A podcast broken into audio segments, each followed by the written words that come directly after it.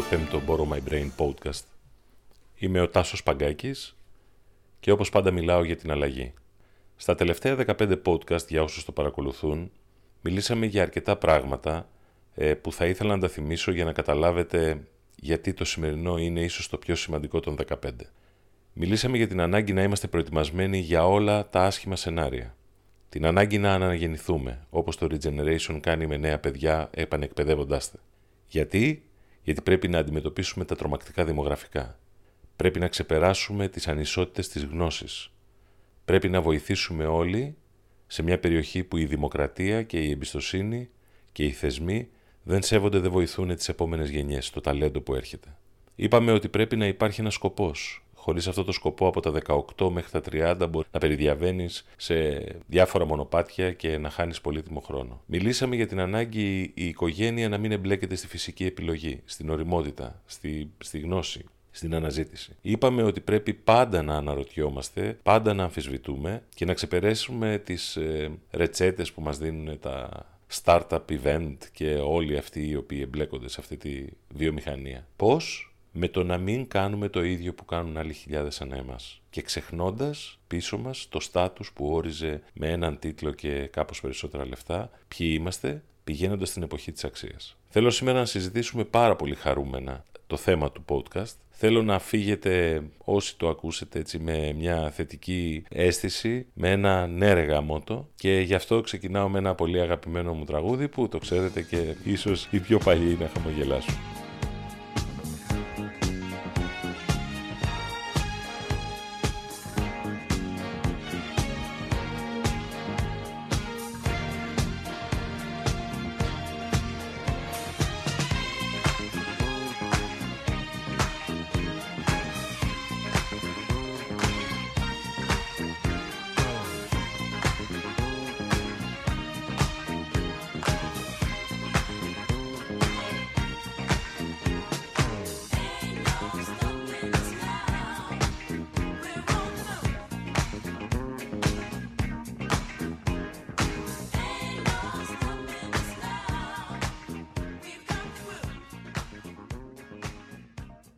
Στο 15ο podcast θέλω να μιλήσουμε για την ανάγκη να σκεπτόμαστε σαν να υπάρχει γύρω μας μια σχετική αυθονία ιδεών, ευκαιριών, και να σκεπτόμαστε και να κάνουμε και να δρούμε προς αυτές τις πιθανές ευκαιρίες σαν να μην έχει συμβεί τίποτα από αυτά που έχουν συμβεί. Για να σταματήσουμε να ακούμε αυτούς που λένε συνεχώς «όχι, δεν γίνεται αυτό το πράγμα» και να τους αφήσουμε να πνιγούν στις δικές τους περιοριστικές πεποιθήσεις. Πρέπει να σταματήσουμε να συζητούμε για το παρελθόν. Πρέπει να το διαγράψουμε με ανωνυμία. Πολλές φορές λέω ότι αυτός είναι και ο λόγος που έχω σταματήσει να βλέπω τηλεόραση και να σχολιάζω τα πολιτικά στο Facebook, όχι γιατί είμαι απολυτή, αλλά γιατί κάποια στιγμή πρέπει το μυαλό να φεύγει μπροστά. Υπάρχουν άνθρωποι οι οποίοι ψάχνουν την καριέρα τους, υπάρχουν άνθρωποι που έχουν επιχειρήσεις, μικρές, μεγάλες, μεσαίες, δεν παίζει ρόλο, προσπαθούν να τις κρατήσουν ζωντανές, προσπαθούν να ξεπεράσουν εμπόδια πολύ πρακτικά, τους φόρους, το περιβάλλον, όλη αυτή τη μιζέρια, και υπάρχουν και άνθρωποι που θέλουν να ξεκινήσουν κάτι καινούριο, που θέλουν να επεκτείνουν, να κάνουν το βηματισμό τους στο μέλλον. Για να απαντήσω σε όλους αυτούς, θέλω πάρα πολύ ειλικρινά να τους πω για ορισμένα πολύ κεντρικά προβλήματα που υπάρχουν μέσα στο μυαλό τους, όπως υπήρχαν και στο δικό μου. Τα χρόνια που πέρασαν, όλα τα business βιβλία και όλη μας η εμπειρία και όλα τα κολέγια και όλοι όσοι κάνουν διοίκηση, οικονομικά, marketing, ακόμα και αστυνομική επιστήμη, εκπαιδεύτηκαν να συζητούν, να σκέπτονται για τον ανταγωνισμό. Η ίδια η ιδέα του ανταγωνισμού έχει τυπωθεί μέσα στο μυαλό μας. Πιστεύουμε ότι πρέπει πάντα να ανταγωνιζόμαστε για να πάρουμε ένα μικρό μερίδιο σαν περίπτερο της γειτονιάς από τον απέναντι, για να βγάλουμε ένα λίγο καλύτερο προϊόν ενώ είναι ίδιο από τον ανταγωνιστή μας στις σάλτσες ντομάτας. Πιστεύουμε ότι πρέπει να ανταγωνιστούμε για να κάνουμε apply στην ίδια δουλειά που θα πάνε άλλοι εκατοντάδες. Αν κάποιος έχει μια δουλειά, έχουμε πιστέψει ότι εμείς δεν μπορούμε να έχουμε την ίδια από άλλο μετερίζει. Έχουμε πιστέψει ότι αν μια εταιρεία έχει ένα συγκεκριμένο μερίδιο αγοράς στα τσιμέντα, στην κινητή τηλεφωνία, στα αυτοκίνητα, αυτό σημαίνει ότι πρέπει εσύ να ανταγωνιστείς με αυτή την εταιρεία. Πρέπει δηλαδή να ψάξεις να ξεπεράσεις το προϊόν της για να πάρεις και εσύ ένα μερίδιο από το μερίδιο που έχουν. Αυτά είναι όλα τα conventional πράγματα γύρω από τον ανταγωνισμό. Είναι αυτά που έμαθα και εγώ, έτσι, στο σχολείο που πήγα. Είναι αυτά που έκανα και στην επαγγελματική μου ζωή. Πρέπει να σας πω ότι έχω πάρει περισσότερα από 7-8 χιλιάδες, όταν τα μέτραγα για να φτιάξω το Borrow My Brain briefs, τα οποία ήταν όλα με τη λογική βγάζουμε αυτό το proposition για να ξεπεράσουμε το proposition που ήδη κάποιος έχει λανσάρει. Ήταν ο τρόπος με τον οποίο μικρές επιχειρήσεις ερχόντουσαν στο γραφείο μας και μας λέγαν θέλω να γίνω σαν αυτόν. Όλη μας η εκπαίδευση γύρω από την επιχειρηματικότητα, την οργανωτική ψυχολογία, το marketing, τα οικονομικά, το διεθνές εμπόριο, σας είπα ακόμα και την νομική επιστήμη, έχουν φτιαχτεί γύρω από αυτή την πολύ σημαντική παραδοχή ότι τα πάντα γίνονται για τον ανταγωνισμό. Δεν υπάρχει μεγαλύτερο λάθος, μεγαλύτερη παγίδα από αυτή τη σκέψη στην εποχή που ζούμε. Όταν εμπλέκεται το μυαλό μας στη σκέψη ότι για να πετύχω πρέπει να ξεπεράσω αυτόν, πρέπει να του κλέψω μερίδιο, πρέπει να κάνω κάτι σαν αυτόν, αλλά θα το κάνω λίγο καλύτερα, τότε έχουμε απόλυτα περιορισμένη σκέψη, φαντασία και δημιουργικότητα. Προσέξτε τι έγινε με τον ανταγωνισμό από το 1988 που εργάζομαι και έχω διαχειριστεί πραγματικά πάρα πολλές κατηγορίες. Πολύ φθηνά προϊόντα ή προϊόντα εύκολα κατασκευασμένα και εισαγόμενα έμπαιναν στην αγορά με ταχύτητα αστρονομική. Κάθε εβδομάδα ερχόταν ένα καινούργιο προϊόν το οποίο αποκτούσε μια καινούργια απλά συσκευασία, τίποτα, ένα claim που δεν έλεγε τίποτα και έτσι δημιουργούνταν οι συνθήκες στην αγορά να έχουμε εταιρείες που δεν έχουν πραγματικά διακριτές διαφορές. Και βέβαια η εποχή της υπερκατανάλωσης έλεγε ότι μπορώ να έχω 300 σοκολάτες στο ράφι, 10 μουστάρδες, 50 είδη τσάι. Όχι ότι αυτό θα σταματήσει, ούτε με ενδιαφέρει καν. Αλλά αυτό έφτιαχνε επιχειρήσεις που υπερπροσέφεραν λύσεις, τα στελέχη τους μάθαιναν γύρω από αυτή την έννοια του ανταγωνισμού και κάναν τον καμπόσο ότι πετύχαμε αυτό το μεγάλο αποτέλεσμα, χειροκρότησέ μας αφεντικό, έλα να πάρουμε και ένα μισθουλάκο μπόνους. Αλλά το να μην έχεις διακριτές μοναδικότητες έφτιαξε ανθρώπους να πηγαίνουν αυτοαναφορικά απέναντι συγκριτικά με κάτι άλλο. Έπαψαν να δημιουργούν πραγματικές καινοτομίες και αν θέλετε αυτός είναι και ένας από τους λόγους που σήμερα οι μεγάλες και μεσαίες επιχειρήσεις στην Ευρώπη δεν μπορούν να καινοτομήσουν. Είναι ο ίδιος λόγος για τον οποίο κάποιος που έχει χάσει τη δουλειά του και πρέπει να ξαναξεκινήσει από την αρχή δεν βλέπει πού βρίσκεται ένα μικρό disruption το οποίο θα μπορούσε να το κάνει δικό του και να βγάζει ένα αξιοπρεπές εισόδημα. Δεν χρειάζεται να γίνει εκατομμυρίουχος. Η εποχή ζητάει συνεργασίες. Έχω να σας πω χιλιάδες παραδείγματα για συνεργασίες. Έχω να σας πω συνεργασίες με τη μορφή εξαγορών, συνεργασίες με τη διανομή κοινών προϊόντων, συνεργασίες με συμπληρωματικότητα υπηρεσιών. Να πάω εγώ σε μια διαφημιστική και να της δώσω κάτι που δεν πρόκειται να το ξαναέχει. Να έρθει η Telefonica και να αγοράσει 10 application developers για να της φτιάξουν ένα οικοσύστημα υπηρεσιών για τους πελάτες της. Να πάει η Ericsson και να αγοράσει μια cloud connected πλατφόρμα που φτιάξανε κάτι πιτσιρίκια στην Αμερική και είναι έτοιμη να κάνει. Scale, να έρθει ένας ο οποίος έχει ένα πολύ παραδοσιακό ονομαστό προϊόν και να το δέσει με ένα δίκτυο διανομής στο εξωτερικό, μοιραζόμενοι τα έξοδα ή και δημιουργώντας ένα καινούριο κωδικό προϊόντος, καινούριο brand, καινούρια συσκευασία, κουλουπού. Θέλω να πάρω λίγο την προσοχή σας σε ένα πράγμα. Αυτό που μόλις τώρα περιγράφω δεν είναι η απάντηση στην κρίση και ότι επειδή χανόμαστε ας μαζέψουμε τα κόστη μας και ας συνεργαστούμε γιατί χανόμαστε. Όχι μόνο. Είναι κάτι πολύ πολύ πιο μεγάλο. Είναι δύσκολο να το δεχτούν οι πολύ μεγάλες εταιρείες, οι οποίες έχουν μάθει ότι έχουν, ας πούμε, resources, έχουν δίκτυο, έχουν τη γνώση συγκεντρωμένη, αλλά όλοι οι υπόλοιποι έτσι πρέπει να σκέπτονται. Ακόμα και αν κάποιος πάει αύριο να ξεκινήσει μια καινούργια επιχείρηση, παραδοσιακή επιχείρηση στο χώρο του retail, στο χώρο των υπηρεσιών, πρέπει να σκεφτεί αμέσως τους συνεργάτες, το cumulative brain, τα credentials, το expertise. Ακόμα και αν κάποιος πάει να φτιάξει μία επιχείρηση για νύχια και μία επιχείρηση για μακιγιάζ, πρέπει να το ενώσουν και να το κάνουν 1-2 σε 1, το οποίο θα είναι εμπειρικό στο Instagram, φθηνό, προσιτό, εκπαιδευτικό, ό,τι μπορείτε να βάλετε με το μυαλό σας. Θα σας πω ένα παράδειγμα γύρω από αυτό. Πριν από κάμποσα χρόνια, με τη βοήθεια του Παντίου Πανεπιστημίου και των πολύ καλών καθηγητριών που υπήρχαν εκεί, διοργανώσαμε ένα, όπως το είπαμε, co-creation workshop. Μπείτε να δείτε τι είναι το co-creation. Είναι ένα διεθνές κίνημα όπου οι εταιρείες επιλέγουν νέου τύπου συνεργασίες για να δημιουργήσουν καινοτομία. Το ίδιο κάνουν και πανεπιστήμια. Το ίδιο με το Copenhagen Business School και λοιπούς. Σε εκείνο το workshop λοιπόν μαζεύτηκαν 35 stakeholders από την Αθήνα υπό την αιγίδα του Παντίου και με τη βοήθεια του TEDx Athens και νέα startup και εκπαιδευτικά καινούργια σχήματα τα οποία λειτουργούσαν στην Αθήνα. Κάτσαν όλοι γύρω από ένα τραπέζι μαζί με μηχανικούς μηχανικούς και πολύ έμπειρους της Ericsson, που τελικά αυτό που βγήκε προς τα έξω δεν ήταν η δημοσιότητα, ήταν το αποτέλεσμα. Δεν υπήρχε κανένα stakeholder, κανένας από το Δήμο Αθηναίων, σιγά μην υπήρχε, αλλά συζητήσανε λύσεις για το πώς μπορεί να γίνει η Αθήνα έξυπνη, προσβάσιμη, φιλική στην επιχειρηματικότητα, φιλική στις κοινωνικές ομάδες που έχουν ανάγκη, φιλική στην εκπαίδευση και τη διαρκή επιμόρφωση.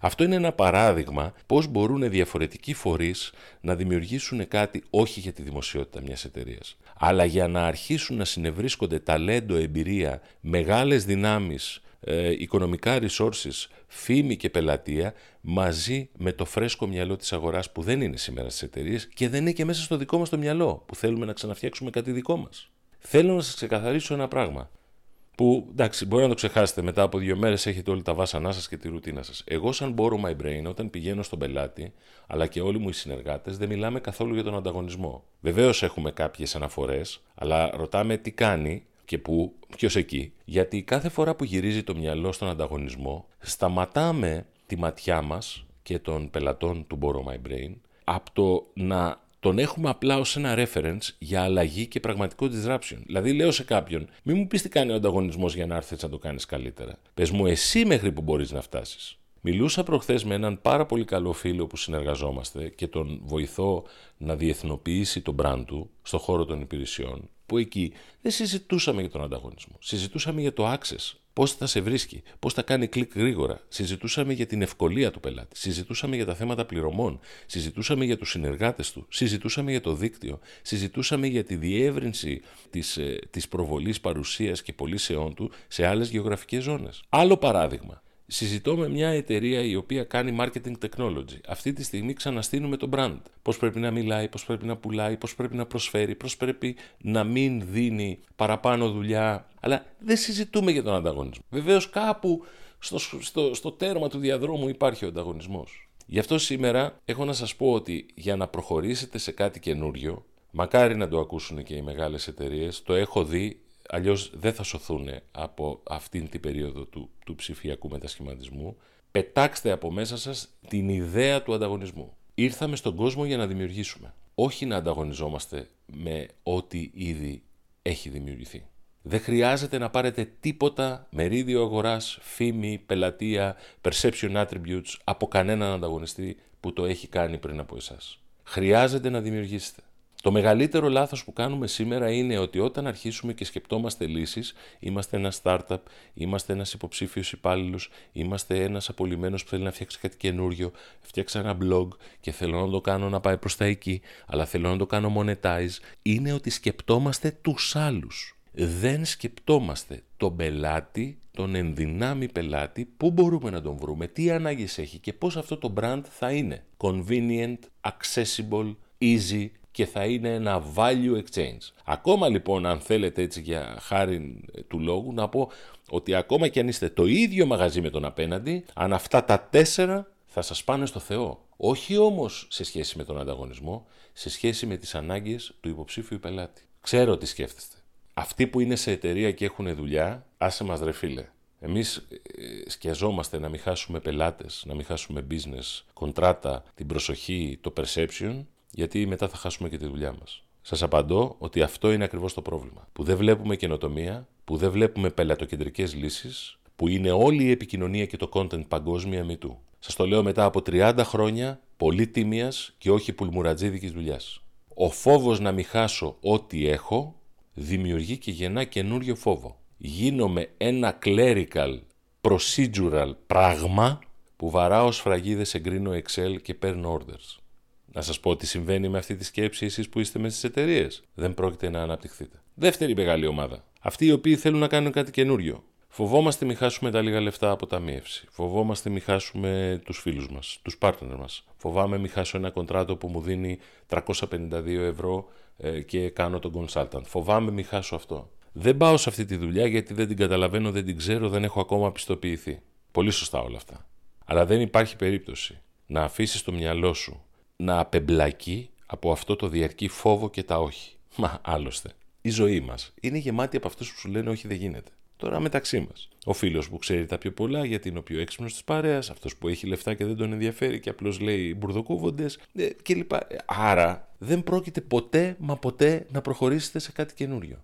Και εδώ είναι η μεγάλη ιδέα που θέλω να βάλω, να τη σκεφτούμε. Η ζωή είναι γεμάτη, είναι άφθονη. Οι εμπειρίες της, οι ευκαιρίες της, οι συνεργασίες, οι άνθρωποι στη Ρουμανία, στην Κύπρο, με νέα προϊόντα, με παλιά προϊόντα, καταργώντας παλιά προϊόντα και πηγαίνοντας μόνο σε ένα μοναδικό που είναι αστέρι. Οι άνθρωποι πάντα έμαθαν να επιβιώνουν. Βεβαίως πάντα είχαν πολέμους, είχαν οικονομικές καταστροφές, όπως περάσαμε τώρα παγκόσμια και μπορεί να μην ξαναβγούμε και... Αλλά οι άνθρωποι είναι για να επιβιώνουν και να ξανασηκώνονται. Αυτό είναι, απλά αυτό κάνουμε κάθε φορά. Χάσαμε ένα πελάτη, χάσαμε μια δουλειά, χάσαμε ένα σύντροφο, χάσαμε μια φίλη, ξανά και ξανά. Ξανασηκωνόμαστε και το κάνουμε.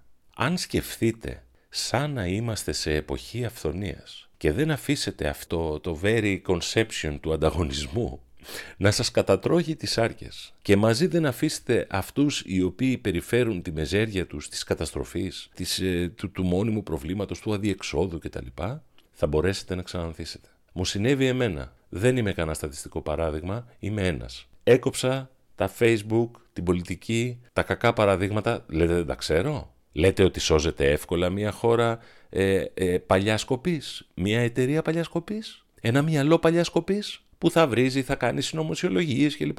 Παράδειγμα, δεν βρίσκεις την κατάλληλη δουλειά για σένα. Δημιούργησε μία. Θα γίνεις μεταφραστής φοιτητικών εργασιών. Θα γίνεις ψυχολόγος ερευνητής που θα κάνεις εργασίες για τα πανεπιστήμια ή τις μεγάλες εταιρείες. Δεν θα περιμένεις την ουρά με άλλους 7.000 αποφύτους οικονομικού, ΕΚΠΑ, Παπί και Θεσσαλονίκης, marketing και διοίκηση επιχειρήσεων. Άντε βάλε και τη ρή μαζί. Δεν μπορείς να βρεις το right business, ας πούμε, idea.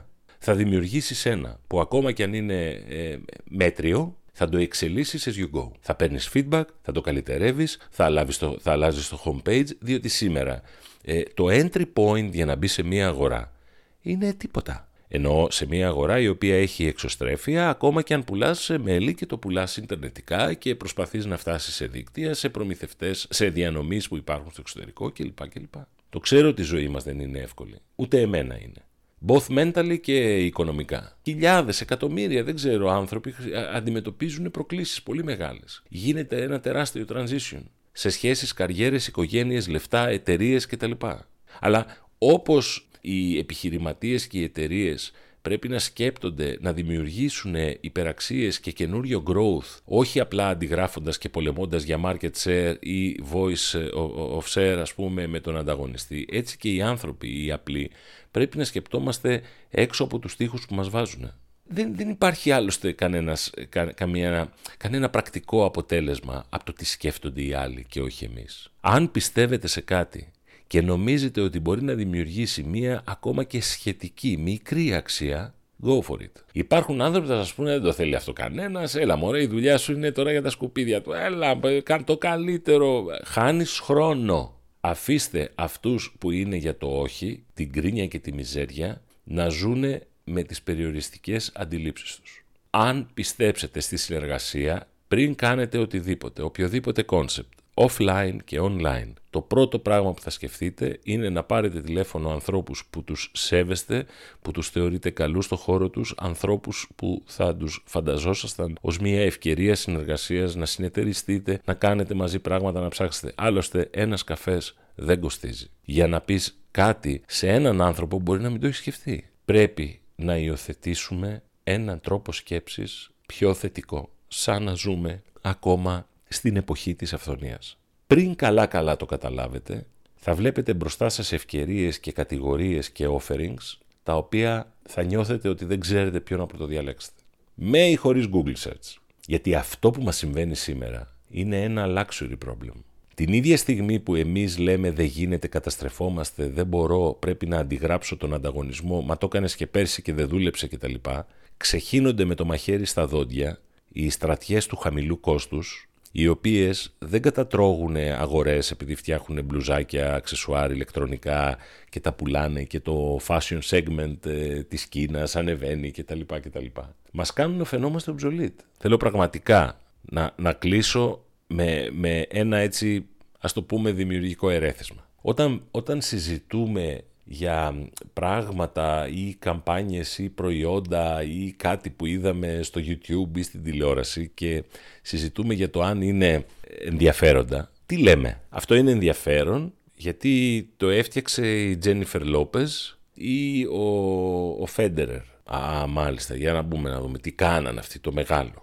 Αυτό είναι λοιπόν πολλές φορές που κάνει η appeal στα κοινωνικά δίκτυα, που δείχνει διάσημες οικογένειες, που λένε την ιστορία τους, μεγάλες επιχειρηματίες. Είναι celebrities όλοι αυτοί, έτσι. Έχουν ποζισιοναριστεί πάνω σε πράγματα τα οποία φαίνονται μοναδικά και το έχουν χτίσει μετά από χρόνια. Εντάξει, ας εξαιρέσουμε τους 100 παμπλούσιους ανθρώπους του κόσμου και τους άλλους 100 μεγάλους αθλητές, από τον Μάικλ Τζόρνταν και τον Φέντερερ, δεν ξέρω, και τις 100 τραγουδίστριες και τους 100 ηθοποιούς. Όλοι οι υπόλοιποι αρχίζουν και παίρνουν αυτό το position του famous. Είναι keynote speaker. Έγραψε αυτό. Λοιπόν, αυτή είναι η πρώτη περιοχή.